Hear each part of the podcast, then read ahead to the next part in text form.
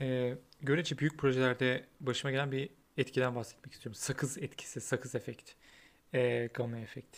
Ee, burada şöyle, ilk başta proje güzel bir şekilde başlıyor ama e, hevessiz iletişimin olduğu yerlerde yani aktif bir şekilde müşteriyi anlamaya çalışmadığında ve müşteri seni yönlendirmeye çalıştığında e, atıyorum 4-5 saatlik bir efor olan iş 10 saat, 15 saat, 20 saat, 25 saat sürebiliyor ve gitgeller arttıkça bu sefer olay şeye dönmeye başlıyor.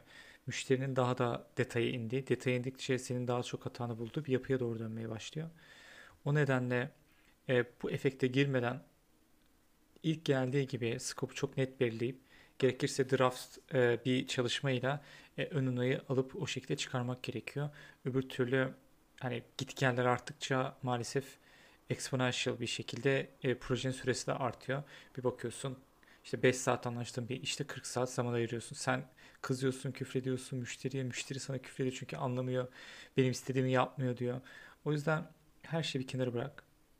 Eğer işin birazcık uzama ihtimali varsa her şeyi kenara bırak.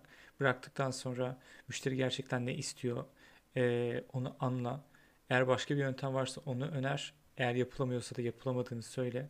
Ve e, ipleri çok şey yapma. Çok e, serbest bırakma işler yapılırken. E, devamlı müşterinin ne istediğini anladığını anlamaya çalış. E, sen işine çok önem vermezsen müşteri bu sefer en detayına kadar karışmaya başlıyor.